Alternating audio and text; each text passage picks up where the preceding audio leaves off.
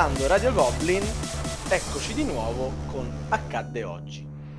Qui con me Paolo Cariolato, cosa rara della Tana dei Goblin. Ciao Paolo. Ciao Sava, ciao a tutti. Se avete riconosciuto la mia voce, e Paolo ma anche presentato, vi sarete accorti che non è al suo posto eh, Rage. Eh, Paolo, ti salutiamo e ti abbracciamo tantissimo. Torna presto a giocare con noi. Rage eh, c'ha un attimo da fare, c'ha i suoi bei giochi da defustellare e eh, ci ha lasciato, ma ha lasciato questo ingrato compito. Cercherò di non farti sentire la mancanza dell'altro Paolo. Paolo, sono sicuro che ci riuscirai. Farò del mio meglio. Ma banda alle ciance, iniziamo subito a parlare dell'evento più importante nella storia che viene ricordato a settembre. Siamo nel duemiladiciannove, settembre. Siamo nel duemiladiciannove, primo di settembre è una data che tutti gli amanti della storia non possono equivocare. Il compleanno di Sava settantatré. Quindi, tanti auguri Sava. Sì, grazie. Diciamo che la, quando andrà in onda questo podcast ormai il compleanno è bello, che la torta è bella che è andata. Anche i regali, tutti graditi, grazie a tutti. Ma a parte gli scherzi, eh, non sono così egocentrico da pensare che abbiano fatto un gioco, un wargame su di me. Per quanto se facessero un gioco su di me dovrebbe essere un wargame. No, nella, l'evento eh, storico più importante del primo di settembre è l'invasione della Polonia. La data in cui, diciamo, si identifica l'inizio della seconda guerra mondiale. Noi ci siamo rotti la testa per trovare un gioco che eh, rappresentasse adeguatamente l'invasione della Polonia e, e però non ci siamo riusciti perché eh, gioco non c'è. non c'è ci sono diversi tentativi eh, però nessun gioco secondo, secondo me e secondo Paolo, l'altro Paolo eh, è adeguato per rappresentare eh, la situazione. E quindi sì, eh, siamo andati a chiedere ad un esperto se aveva qualche titolo da fornirci e abbiamo interrogato Nando Ferrari dei Giochi dei Grandi, che eh, da qualche giorno ha anche più tempo perché è in pensione. Ale. Eppure lui ci ha pensato molto, ma l'unica cosa che eh, ci ha potuto dire è che non spoilerare no, non dire no, no. E lui non ha mai giocato un titolo sulla Polonia che valesse la pena di essere raccontato ad Accadde Oggi. E comunque adesso ce lo racconta lui. Ciao Nando. Buongiorno a tutti. Eccovi qua, Nando Ferrari in pensione dal primo settembre, quindi ho più tempo da dedicare ai giochi. Allora, pur avendo giocato una quantità, devo dire, spropositata di giochi sulla seconda guerra mondiale, che è il mio argomento più preferito, più interessante, vi confesso di non aver mai giocato nessun gioco sulla campagna di Polonia. E questo la dice lunga sul fatto che non solo ci sono pochissimi giochi sull'argomento, ma evidentemente come tipo di campagna non riveste un particolare interesse, perché è data un po' troppo per scontata. È anche vero però che ci sono alcune situazioni scontate in cui la validità di un sistema di gioco può in qualche modo compensare il fatto che si sa già come va a finire. È chiaro che giocando una simulazione sulla campagna di Polonia, chi tiene il polacco sa già che verrà fatto a pezzi. Il mh, problema è che il gioco deve cercare in qualche modo di imporre al tedesco delle condizioni di vittoria talmente difficili da rendere il gioco comunque competitivo. E sta per arrivare, è uscito da pochissimo, un gioco della Revolution Games che finalmente potrebbe fare alla bisogna. Si chiama Pol- Poland Defiant e utilizza il sistema di Königsberg. Königsberg a sua volta utilizzava il sistema di una serie di giochi introdotti eh, dalla M M P. Il primo fu eh, eh, Victory Lost. Eh, È un gioco sulla campagna di Kharkov, molto bello perché è semplicissimo e però molto dinamico. Questo Königsberg, fatto dalla Revolution Games recentemente, riguarda appunto la campagna russia, dei, dei russi in Prussia orientale, quindi siamo nel quarantacinque, alla fine della guerra, ed è una situazione un po' rovesciata, dove i russi fanno quello che vogliono, dilagano da tutte le parti e i tedeschi fanno una gran fatica per difendersi. Pur essendo una situazione scontata, È un gioco bellissimo, dove il tedesco comunque, anche se deve difendersi, si diverte molto grazie a un sistema di gioco con la pesca di cheat che rende la partita molto dinamica e ogni volta diversa. Tra l'altro si presta anche molto per il gioco in solitario. Siccome questo Poland Defiant è studiato con un sistema di gioco quasi uguale a quello di Königsberg, io lo attendo con molta ansia perché per la prima volta finalmente mi cimenterò in un gioco sulla campagna di Polonia. Eh, vi farò poi sapere eventualmente in un corso di un altro podcast eh, come è andata e cosa ne penso. E con questo saluto tutti, buongiorno e arrivederci. Grazie Nando, ciao! Allora, ringraziamo Nando per il suo intervento. Ovviamente non volevamo lasciare i nostri ascoltatori senza nemmeno un titolo sul, sul primo di settembre e, e niente, non ci sentivamo nemmeno però di consigliarvi dei giochi appena usciti che non abbiamo avuto modo di, di testare a fondo. Mentre vi anticipo il gioco di questa puntata, Paolo se l'è testato a fondo, senza però mh, rovinarvi se gli è piaciuto così tanto o meno. Andiamo a parlare del, del main topic de, della puntata, ovvero la battaglia della foresta di Teutoburgo. Siamo nel nove dopo Cristo, Uh, Paolo, correggimi se sbaglio, è la fine del mese di settembre, giusto? Beh, i primi giorni, da, è andato da, dal nove all'undici, no, all'inizio. All'inizio di settembre, infatti io stavo cercando la data eh, prima di dirlo e non l'ho trovata, come, come, come avrete sicuramente notato. Battaglia della foresta di Teutoburgo, eh, chiamata anche Clades Variana, ovvero la disfatta di Varo.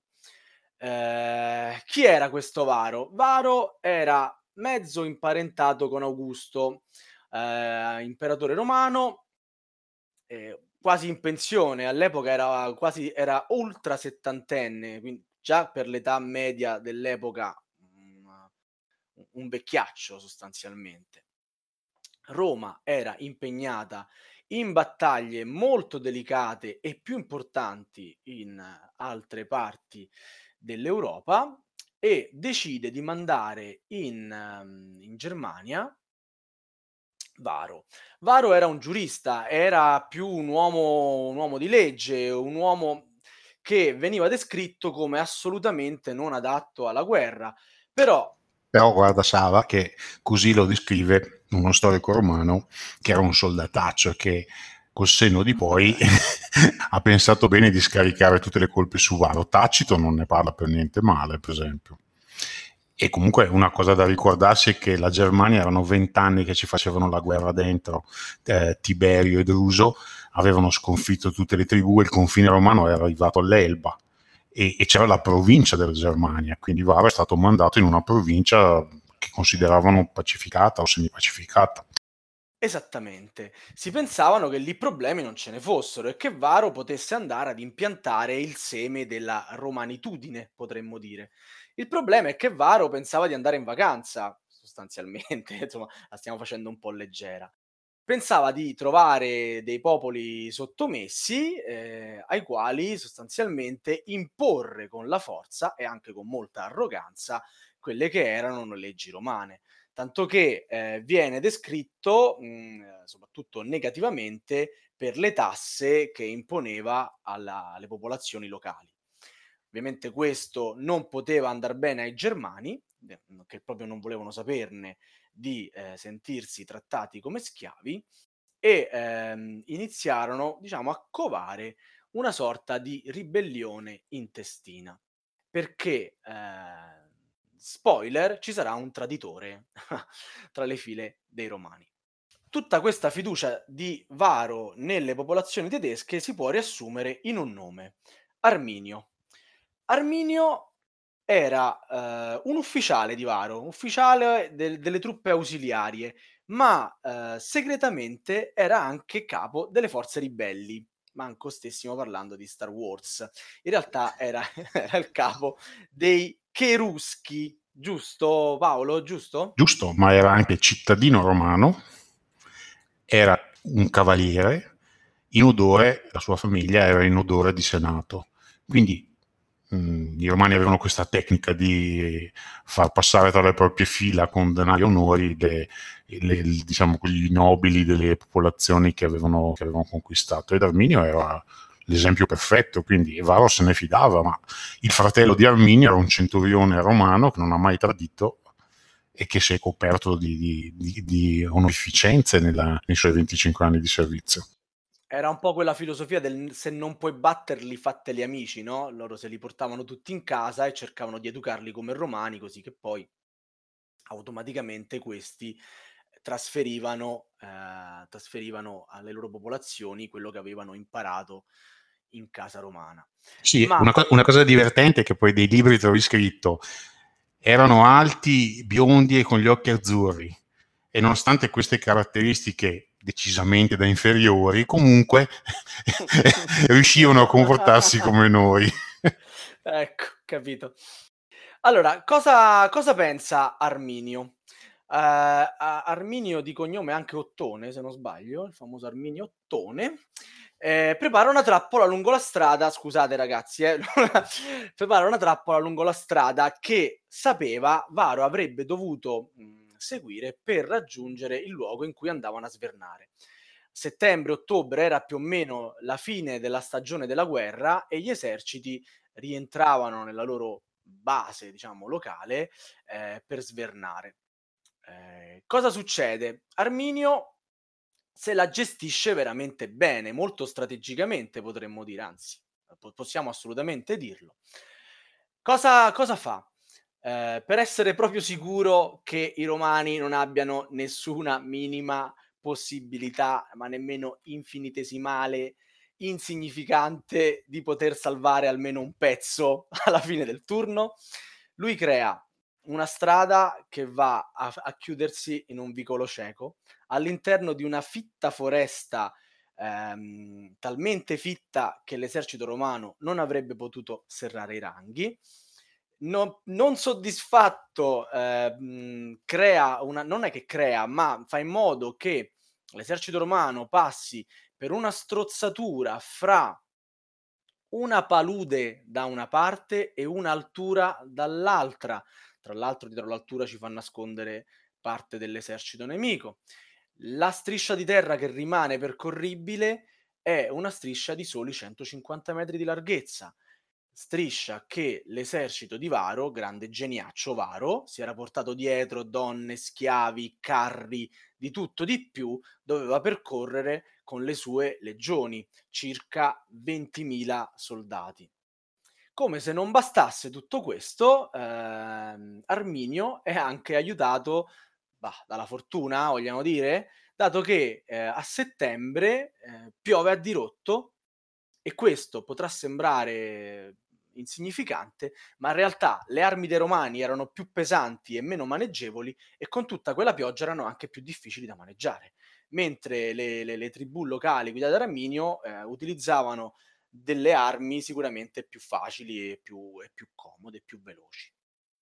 Per essere sicuro di non fallire con un uno, come lancerei io col dado facilmente, eh, la battaglia, Arminio cosa fa? Fa costruire anche, non soddisfatto, un terrapieno, terrapieno di cinque-seicento metri eh, di altezza, largo quattro-cinque metri, da dove bersagliare praticamente l'esercito romano.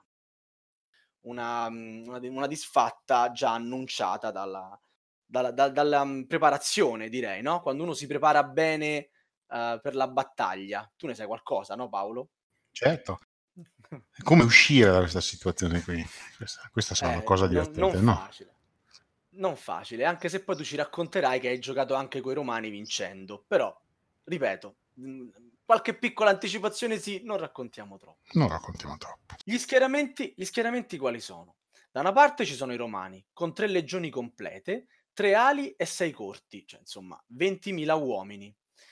Mm, ah, per la cronaca, è un bel dettaglio che poi riprenderemo alla fine della storia, le tre legioni sono la diciassettesima, la diciottesima e la diciannovesima. Di qui la cattiva fama del numero diciassette. Decisamente sì. Dall'altra parte, eh, per, per i germani, diciamo, ci sono venticinquemila uomini di varie tribù, quindi questi sono anche di più. Sicuramente peggio armati e un pochino più disorganizzati, però anche abbastanza agguerriti, per non dire incazzati. Ci sono appunto i Cheruschi che diciamo prima, i Bructeri, mh, poi la storia qui ne perde un po' le tracce, si pensa che ci fossero anche i Sigambri, gli Usipeti, i Marsi, i Camavvi, gli Angrivari e i Catti. Le sto leggendo perché ovviamente non so esattamente di quale tribù io stia parlando. Il genio di Arminio è stato riunirli tutti, perché eh, la sicurezza di Varo era che lui aveva ventimila soldati e nessuna delle tribù germaniche arrivava a diecimila. Quindi lui era certo che qualunque tribù gli avesse sbarrato il passo, lui l'avrebbe sbaragliata. Mai era successo prima e mai succederà dopo che eh, per i germani di riuscire a riunirsi in, in un gruppo così numeroso per dare battaglie romane. Quindi anche di qui, insomma, era incapace sì, ma anche eh, gli si è messo il destino contro. Decisamente sì. La battaglia si svolge tutta in tre giorni. Al primo giorno i romani vengono sorpresi e traditi, ovviamente, eh, e mh, riescono a limitare le perdite, ma in realtà è già uh, un'ecatombe. Eh, non riescono a contrattare, a contrattaccare, non riescono a rifugiarsi da nessuna parte, non riescono a serrare i ranghi, è semplicemente un contare le perdite. Riescono invece a, uh, diciamo, trovare un accampamento per la notte in cima a un'altura, ma mh, difendere quel posto è assolutamente impossibile.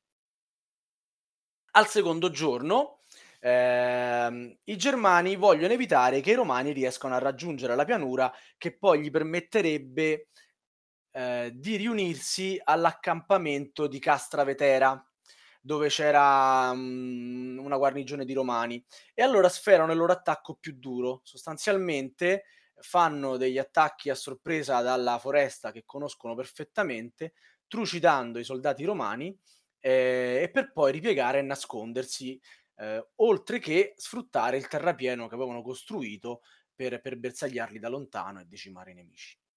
Alcuni tentano la fuga, alcuni romani tentano la fuga, si narrano anche le gesta di alcuni traditori, eh, ma trovano la morte nella palude, cioè il posto era perfetto, era veramente la congiunzione perfetta per attaccare un esercito, anche se nu- meno numeroso, sicuramente più capace e potente.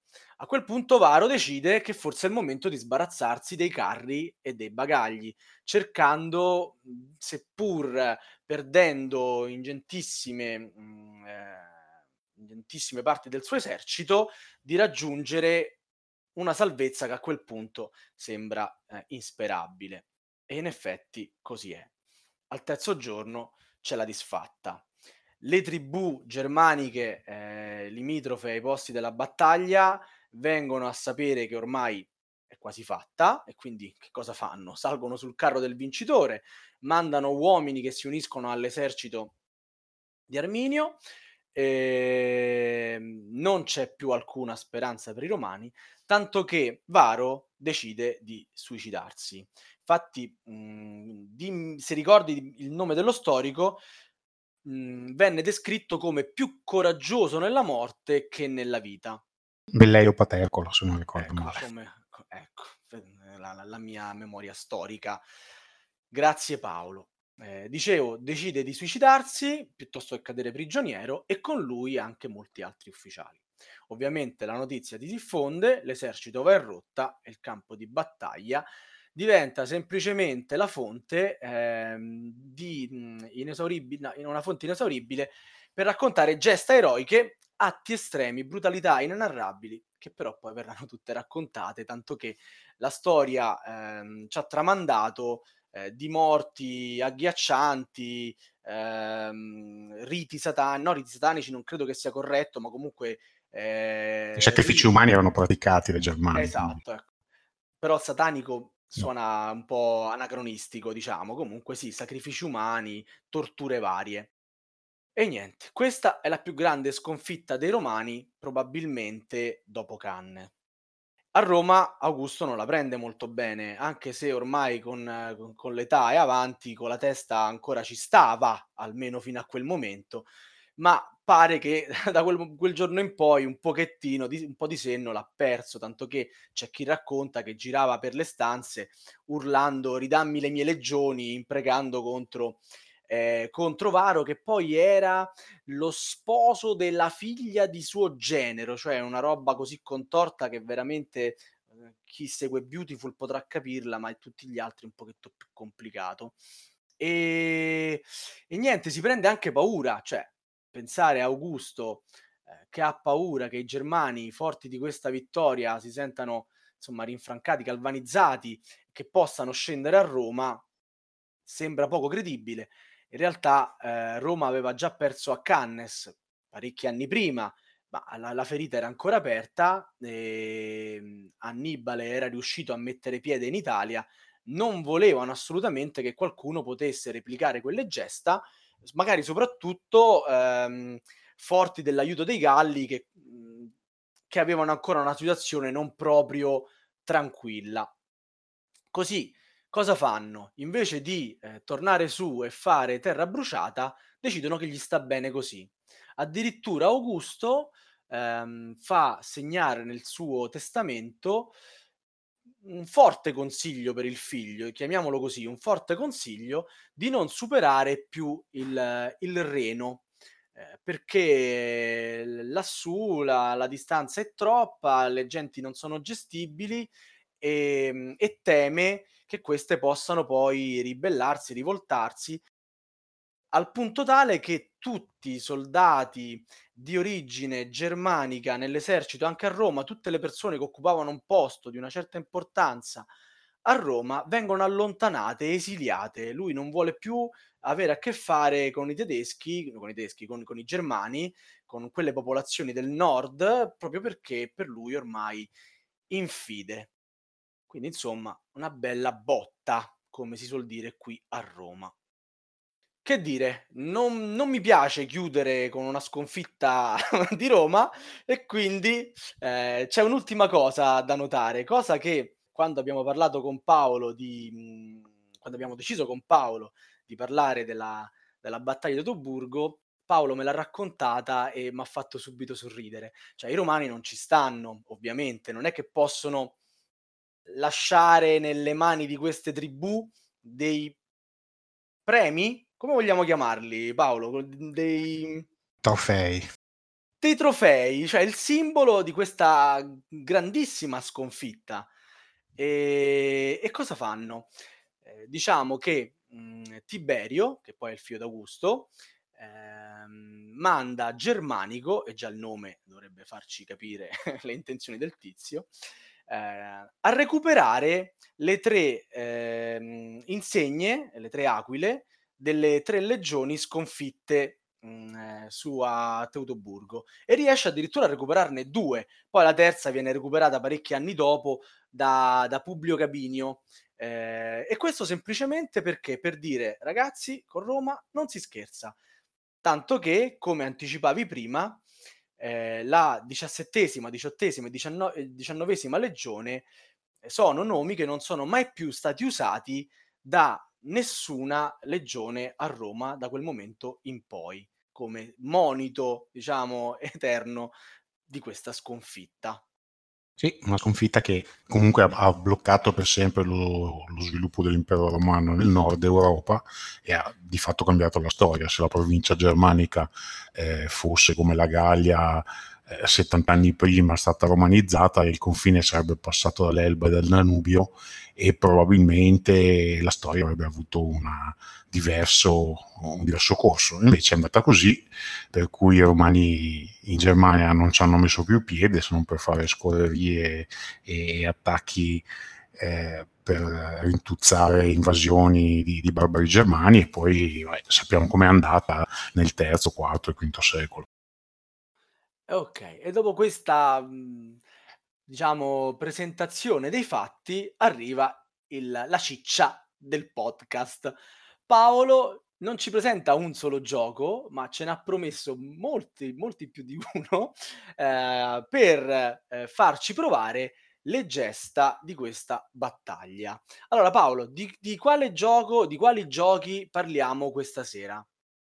Allora, cominciamo a parlare di, di due giochi a livello strategico, perché come dicevi tu prima, eh, la battaglia di Teutoburgo eh, era già decisa, poi nessuna battaglia è già decisa in realtà, però diciamo che le probabilità erano tutte a favore di Germania contro i Romani, e quindi è più interessante probabilmente da un punto di vista della ricavare la storia di cui abbiamo parlato nelle nostre puntate dei Wargame, eh, avere uno sguardo più complessivo alla vicenda della, della Germania e quindi alla, all'intera, all'intera campagna che si sono combattute qui. E a me sono venuti in mente due giochi. Il primo è molto vecchio, è Caesar Legions eh, del millenovecentosettantacinque, è pubblicato dalla mitica Avalon Hill. Eh, è un gioco che il designer Don Greenwood, che era uno sviluppatore geniale e, e anche ha detto la sua come, come disegnatore di Wargame. E queste, questo gioco consente di eh, simulare cinque diverse campagne eh, in cui sono state impegnate le legioni romane in Gallia e in Germania. La terza di queste, di queste campagne, il terzo scenario che propone eh, Caesar's Legion, eh, tratta proprio della battaglia di Teutoburgo, quindi il livello è strategico, quindi qui abbiamo una situazione variabile all'inizio con delle rivolte dei Germani eh, e la, delle forze romane che sono stanziate in Germania e in Gallia, eh, che sono disposti anche casualmente nella mappa, e il giocatore e i due giocatori vengono, vengono assegnati il ruolo di Germani e di Romani, e si svolge que- questa campagna che ricrea eh, la uh, campagna di Teutoburgo, quindi anche piuttosto interessante, anche se poi le battaglie, come la nostra battaglia di Teutoburgo, nell'ambito di un gioco così si svolge dentro un esagono, quindi eh, okay. E si risolve con un tiro di dado, e, e per cui insomma è un gioco facilmente trovabile, Paolo? O un gioco, sai, quando sento Avalon Hill... No, no, allora, eh, io, io li cito per dovere di cronaca. Questo lo trovate usato a venti-trenta euro, eh, però ve lo dovete cercare usato, acquistarlo negli Stati Uniti o in Europa, comunque se ne trovano, perché all'epoca ti ricordo che le, le tirature Avalon Hill non erano mica quelle di adesso, cioè Avalon Hill... Eh, stampava i propri giochi, e quindi la tiratura minima erano cinquantamila copie, per cui beh, niente male. Anche se è così vecchio lo si trova, è molto povero da un punto di vista grafico, mappa bianca comunque ha diverse belle idee, quindi se non ci si ferma proprio alla sostanza, si può, alla, alla, alla forma, ci si può anche trovare qualcosa di sostanza. Dieci anni dopo invece, Eh, all'interno di una rivista, Strategy and Tactics, numero centosettantacinque, eh, troviamo un gioco che si chiama Germania di, di, di Miranda, che è un altro famoso disegnatore specializzato in, in giochi fra l'altro eh, asimmetrici, eh, counterinsurgency, eh, quindi cose un po' particolari, in cui rientra anche questo. All'interno della sua serie sul, sul mondo antico è stato un gioco su Traiano, uno su Giulio Cesare e questo sulla Germania, e in cui si ricreano per l'appunto oh, tutte le eh, campagne della, della, che si sono svolte in Germania, quindi quelle di cui parlavi tu durante il tuo intervento, fatte da Tiberio e, e suo fratello Druso, eh, questa qui di Varo, e poi le campagne che Germanico e Tiberio fecero come vendetta per la sconfitta di Teutoburgo, e che riportarono a, a ragione le tribù germaniche. E si possono simulare tutti con un sistema che ha um, di cheat, controllo politico, controllo economico, eh, gestione della diplomazia, mh, abbastanza interessante eh, com- come sistema, non un vero e proprio wargame, però consentono di apprezzare la situazione più nel loro complesso. Siccome fra gli amanti di storia antica eh, piace anche vedere il quadro complessivo, questi due giochi sono gli unici, fra l'altro, che consentono di, di farlo, lasciando perdere a altri giochi che, come Imperium Romanum, che hanno anche loro qualche scenario che li riguarda la Germania. Ok, quindi eh, il primo eh, c'è, il, c'è la ciccia, ma non, non, si vede, non si vede un gran bene, insomma. Eh. No. Non viene rappresentata graficamente la, la battaglia, no? Il teatro della battaglia non lo capisci, lo, lo senti, lo diciamo, senti, no? Tiri, tiri un dado. Poi qui hanno delle carte di tattiche che vengono usate, che però in realtà è un sasso pietra forbice, e, e lo stesso sistema, per dirti, lo usavano con le stesse carte per simulare la, l'insurrezione del millesettecentosettantasei, la rivoluzione americana, quindi. Stiamo parlando ovviamente di giochi per due giocatori, immagino. Per giochi per due giocatori, certo. Ma quando mi parli di politica nel secondo gioco, che genere di approccio politico può esserci una battaglia del genere in cui sostanzialmente i romani vengono traditi e sbaragliati da questa ingenuità, poi sostanzialmente? No, no, perché questo, questo secondo gioco comunque al, eh, prende in tutta la, la guerra, la campagna, quindi tu gestisci il livello di insoddisfazione delle tribù e, okay, e da come lo gestisci dipende la forza di Arminio. Per cui... Ah, fantastico, eh, bellissimo. Bellissimo, ok, procediamo. Ok, adesso lasciando stare il livello strategico, veniamo, veniamo al livello tattico, perché questa battaglia è, è uno de, de, degli incubi che hanno tutti i disegnatori di giochi, cioè questa battaglia e molte altre, cioè quelle dove chi è venuto dopo sa tutto, ma chi c'era non sapeva niente, e quindi come fare? Cioè, eh, noi sappiamo che Varo stava cacciandosi in trappola, ma lui mica lo sapeva, stava pensando di andare a svernare. Da... Oddio, hanno provato a dirglielo, non ti fidare, guarda che se va lì so problemi.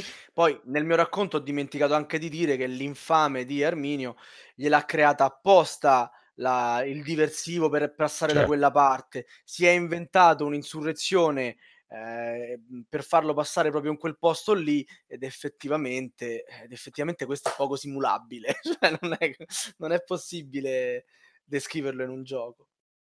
Ma sai che si dice anche, gli, gli storici più linguacciuti dicono anche che Varo fosse un amante del suo stesso sesso e che Arminio ne fosse il toy boy, ma queste sono malelingue ah. antiche.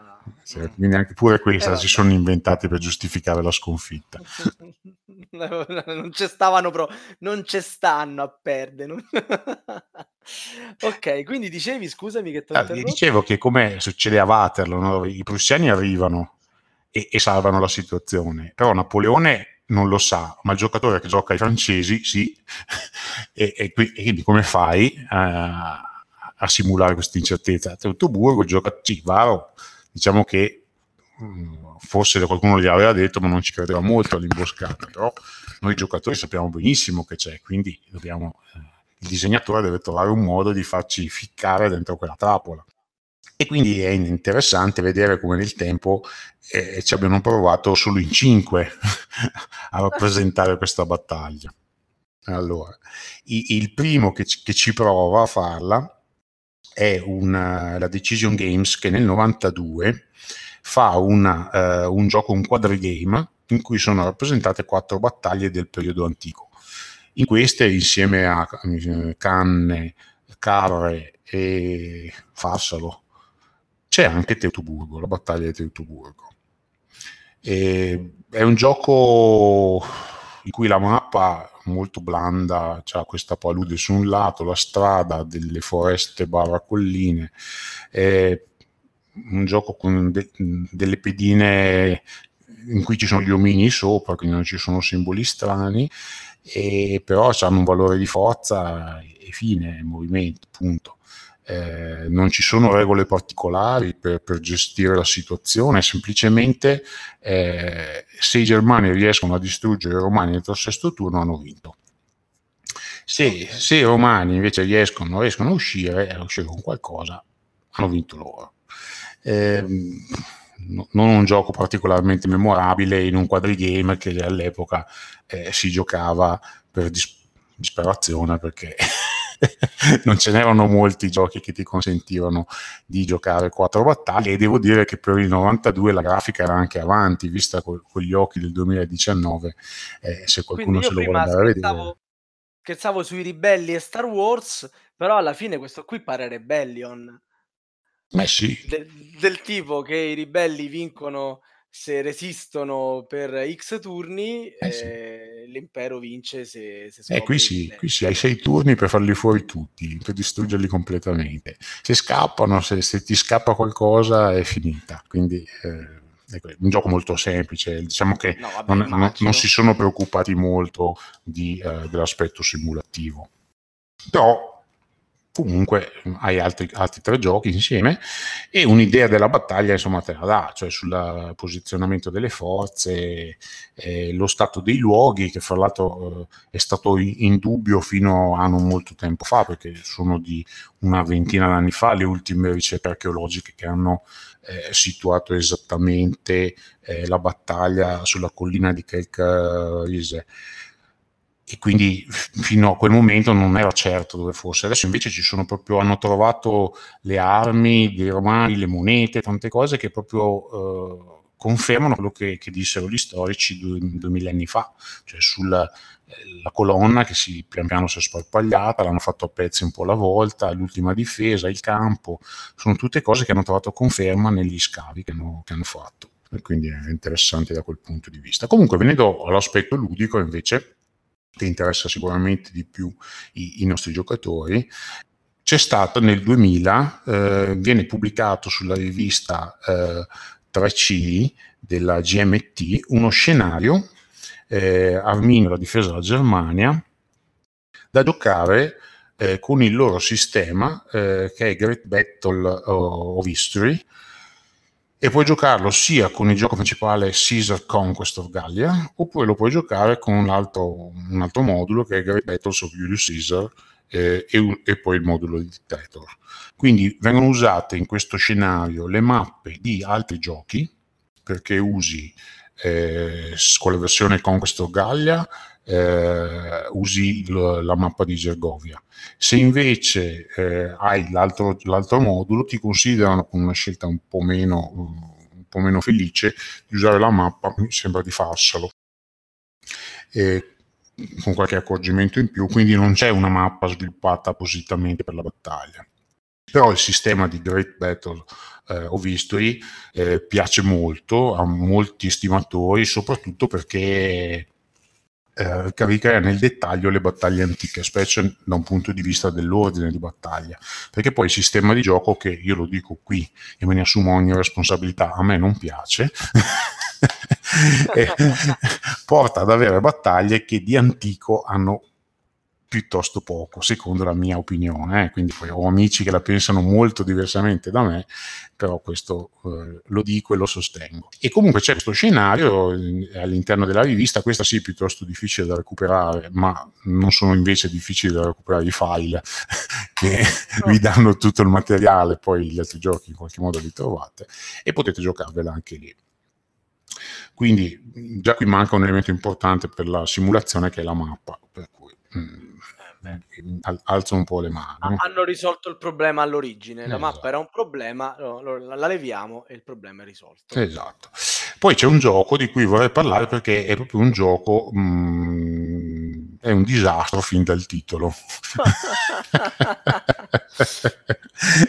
È un desktop uh, table publishing, cioè una print and play sostanzialmente, eh, fatto da un, peraltro un, uno dei nomi storici del wargame di questo tipo, diciamo eh, del eh, wargame del terzo mondo, che è Perry Moore, che ha fatto diversi bei giochi sulla seconda guerra mondiale. Non so perché si sia inventato di eh, buttarsi in questo gioco sulla battaglia di Teutoburgo, eh, però io il gioco non l'ho giocato, eh, però posso solo dire una cosa: un gioco che sbaglia il nome della battaglia, perché è Disaster at Kelkarise, laddove invece la collina è Kelkarise, eh, e che soprattutto sbaglia l'anno della battaglia. Dice nove... Cari ascoltatori, i refusi non sono una cosa del duemiladiciotto duemiladiciannove, li facevano anche all'epoca, diciamo. Questo è un gioco del duemiladodici duemilatredici, non eh, sì, ma poi nel titolo mi scrive nove settembre del due dopo Cristo,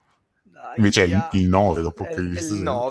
Cioè, sbagli la data e sbagli il nome della battaglia, quindi è un disastro. Per cui vabbè, lo cito solo per questo motivo. Invece molto molto più interessante, pubblicato quattro anni fa, eh, è il titolo Victory of Arminius Teutoburg Forest. Eh, questo qui è un gioco della Turning Point Simulation, eh, di John Prados, che eh, è un nome leggendario fra i wargamer, perché eh, fece il gioco, il primo grande gioco nel settantaquattro, Third Reich, sull'intera seconda guerra mondiale, eh, che vendette una can- quantità spaventosa di copie, parliamo di parecchie centinaia di migliaia di copie, ed è un, un titolo leggendario, eppure lui è leggendario come autore.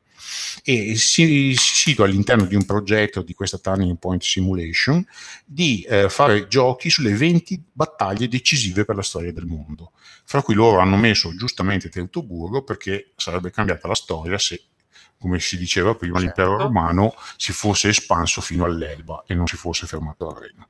Questo gioco eh, è quello che è più attento, anche perché comunque è più vicino a noi, quindi probabilmente impara da molte altre cose, è più attento eh, all'aspetto della eh, geografia, dei luoghi, ed è molto attento anche alle modalità con cui eh, cercare di impegnare i giocatori per eh, fargli fare quello che in realtà loro non vorrebbero fare, quindi infilarsi in quella foresta e essere oggetto della eh, imboscata di Arminio. Viene fatto, viene, dicevo che viene fatto con una notevole eleganza, perché eh, la, i romani entrano eh, in, in, in colonna, diciamo, lungo questa strada. La simulazione prevede eh, una trentina di pedine romane circa, quindi sono rappresentate le coorti della, delle legioni, eh, ci sono anche delle pedine per i, i carri e le milizie ausiliarie e poi gli ingegneri che costruivano gli accampamenti, e ci sono le pedine per circa ogni, ogni mille barbari c'è una pedina. La cosa, dicevo, l'entrata dei, degli romani è obbligata, devono entrare in colonna lungo questa strada, però hanno l'opzione di scegliere se stare eh, in modalità di combattimento, e ovviamente vanno molto piano così, oppure in modalità di movimento dove sono più veloci, però Eh, sono più mh, soggetti all'imboscata.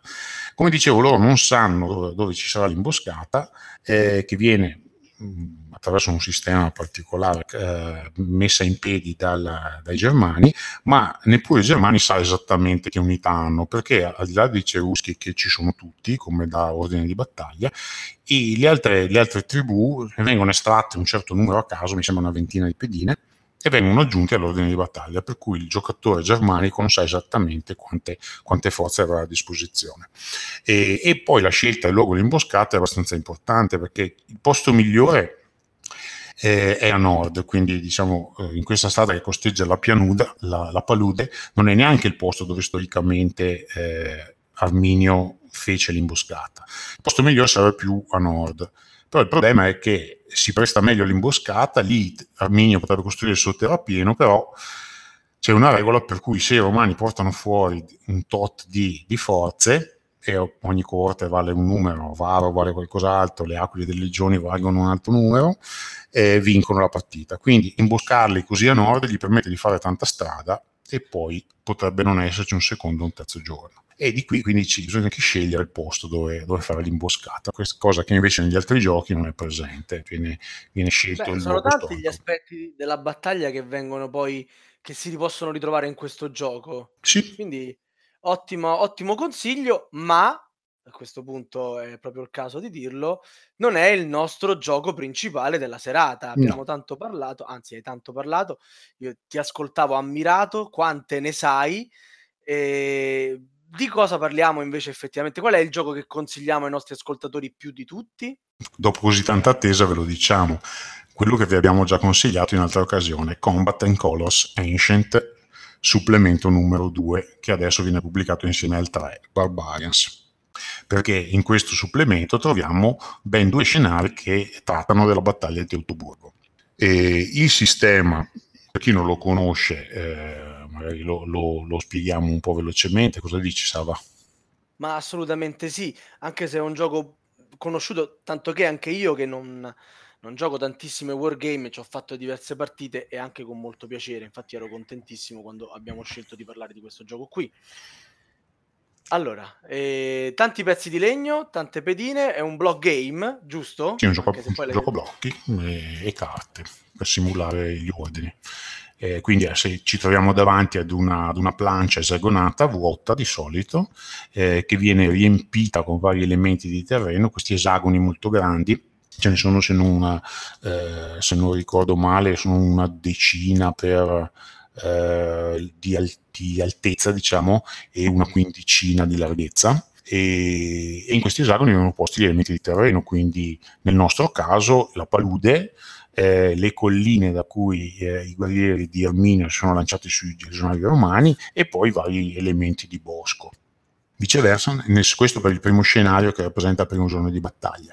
Invece il secondo scenario, che interviene quando già Varo si è suicidato e i romani sono dentro l'accampamento, Eh, tratta del tentativo di uscire da, da questo accampamento e di scappare da parte di eh, quello che restava delle legioni, e quindi fa i punti vittoria se, se riesce a portare fuori qualcuno, oltre che per distruggere le unità nemiche, come solitamente accade in Combat and Color e come accade nel primo scenario, dove è semplicemente un attacco eh, volto ad avere, a raggiungere per primi sei, sei banner, e non c'è nessuna regola particolare Sulla, su Teutoburgo. L'unica cosa di particolare che c'è è che le unità sono già poste, se tappate, eh, vicino alla, alla palude, e l'attacco dei germani inevitabilmente, se esce qualche bandiera che li fa ritirare, li caccerà dentro la palude con altre perdite, e poi in una situazione da cui uscire è difficile, perché eh, combattere, combattere dalle paludi comporta dei, dei malus,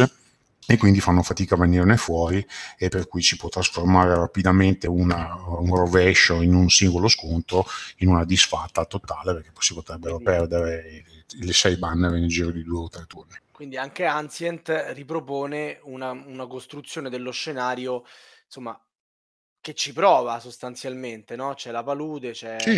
c'è la montagna, c'è anche il terrapieno? No, non c'è il terrapieno, c'è... c'è semplicemente questa fila di colline in cui si piazzano. Era troppo, era no, troppo. Anche... terrapieno, pioggia, era troppo. No, avrebbero potuto farlo perché i pezzi ci sono, però è una scelta di design che comunque nella sua essenzialità gli elementi li coglie, perché la disperazione della difesa romana, io che ci ho per l'appunto giocato diverse volte ultimamente in, in preparazione a questo podcast, la, la senti, perché comunque i, i guerrieri non sono posizionati a caso, se attacchi bene hai buone possibilità di spezzare in Conduttori due. Conduttori che non hanno paura di farsi male, no. Giocano anche a giochi che ti mettono in condizioni difficili. Ma diciamo, è quello il bello, cioè, è quello il bello. No, comunque, tornando a Combat and Color Ancient, ogni parte un, rappresenta una battaglia del periodo antico, eh, ognuno dei due giocatori eh, ha uno, uno schieramento, quindi nel nostro caso romani da una parte e germani dall'altra, eh, vengono assegnate dallo, eh, dallo scenario un numero di carte comando, che in, nel caso del primo scenario di Teutoburgo sono sei per parte, scusate cinque per parte, e, e poi sulla base delle carte che ti vengono in mano, eh, muovi le tue unità, ti prepari a, eh, a combattere, e lo scenario di Teutoburgo ha questa particolarità. Normalmente in una battaglia di Command and Color, Ancient, ma anche gli altri, eh, è buona norma ciclare un po' di carte finché hai in mano quelle giuste per fare quello che vuoi tu. E quindi c'è un, un periodo di schermaglie fra i due eserciti in cui sì, ci si muove, ci si sistema meglio, ma in realtà nessuno dei due attacca. Si studia la situazione, si aspetta l'apertura dell'altro, eh, e poi si vede un po' cosa, come va, no? Quindi mandi avanti un po' di truppe, come diceva Napoleone, e poi si vede. In questo caso invece no, in questo caso la conformazione dello scenario è tale per cui al germano conviene attaccare subito, cioè pregare di avere in mano una carta che gli faccia muovere quattro o più unità e attaccare con quelle, ma se non ce l'hai anche tre va bene, perché è fondamentale spezzare in due la catena di comando eh, romana, magari lasciando una, uh, un'ala più debole da annientare con comodo con le altre forze, ed è una cosa da fare subito, perché se quelli si spostano dalla posizione dove sono vicino alle paludi, poi diventa molto più complicato eh, riuscire a, a sconfiggere. C'è un modo in cui il gioco simula la differenza delle unità, eh, diciamo, armate più pesantemente romane contro quelle più agili eh, dei germani? Beh, certo, i guerrieri germani muovono dei due spazi, eh, poi attaccano, se riescono a, a fare sloggiare i romani dalla loro posizione, avanzano e poi attaccano ancora.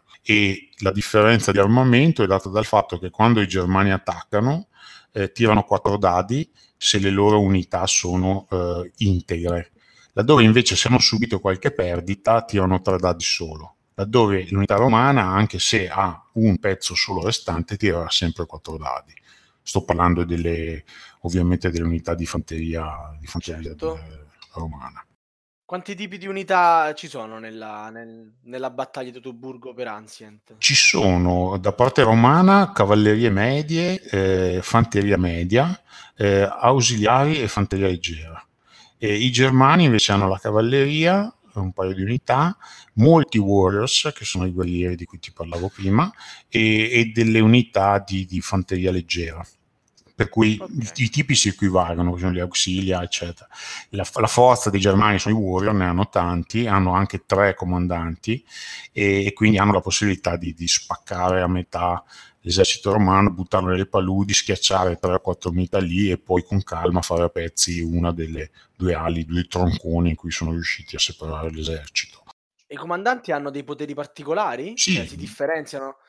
Sono unità come le altre, quindi se li perdi eh, contribuiscono a, a, a remarti contro nelle condizioni di vittoria.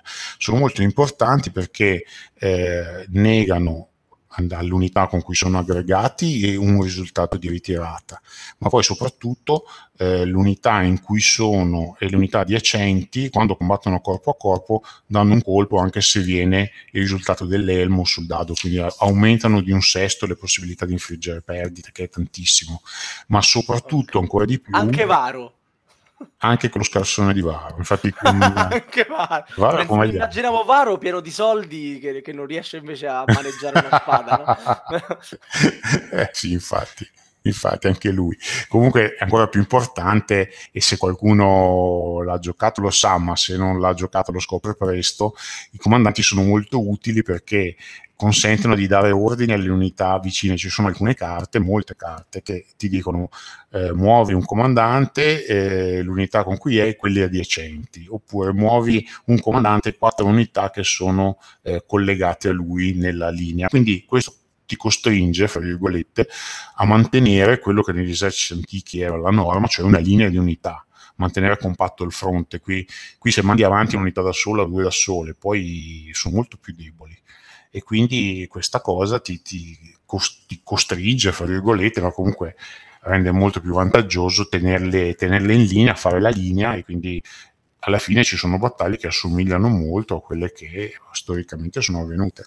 Sicuramente la battaglia di Teutoburgo di Common Color Ancient, il primo scenario, lo simula bene, in modo semplice ma efficace. Quindi eh, il secondo, secondo scenario, che c'è il campo fortificato, eh, si devono cercare di far uscire le unità romane, quindi di fatto è una corsa all'uscita in cui le unità vengono bersagliate da tutte le parti dei germani, è molto meno interessante. Eh, e forse di lì sappiamo, di lì sappiamo molto meno, forse anche meno storico, insomma.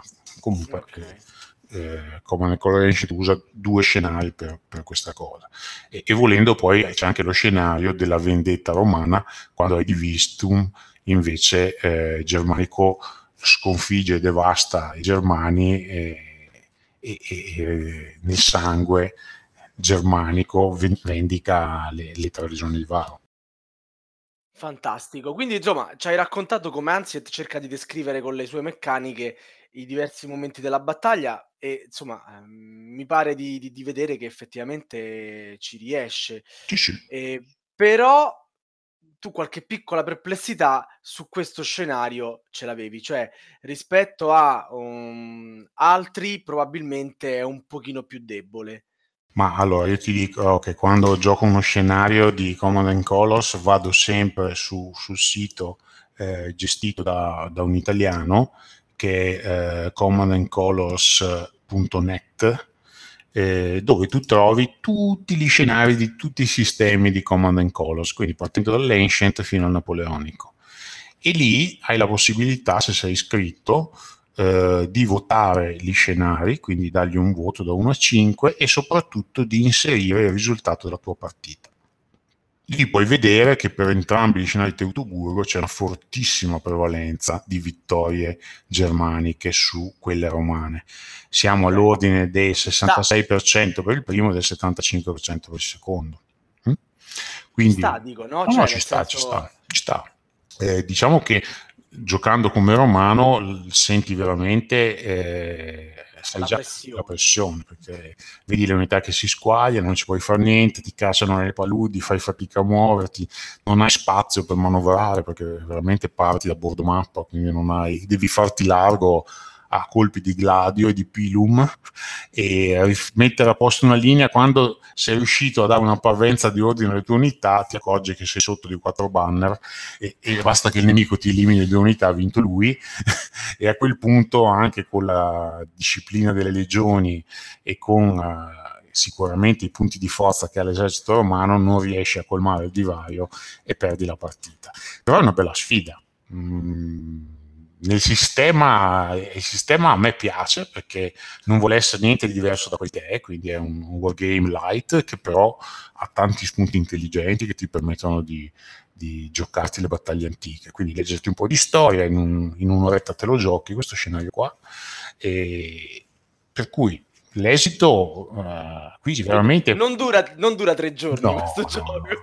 Qua, guarda, dura un'ora al primo, un'ora al secondo, quindi te la cavi anche in fretta, diciamo. Alla grande. Te la cavi in fretta. E io ho delle, ho delle perplessità perché, come dicevi tu, c'è tutta una serie di aspetti che, per esempio, il gioco di Prados eh, prende in considerazione e qui sono ignorati. Qui ti fai, il gioco ti mette già a eventi fatti, tu non hai nessun tipo di possibilità di scelta, ti caccia contro un muro e ti viene addosso un cinghiale che sono i germani e, e poi da lì devi cavartela in qualche maniera.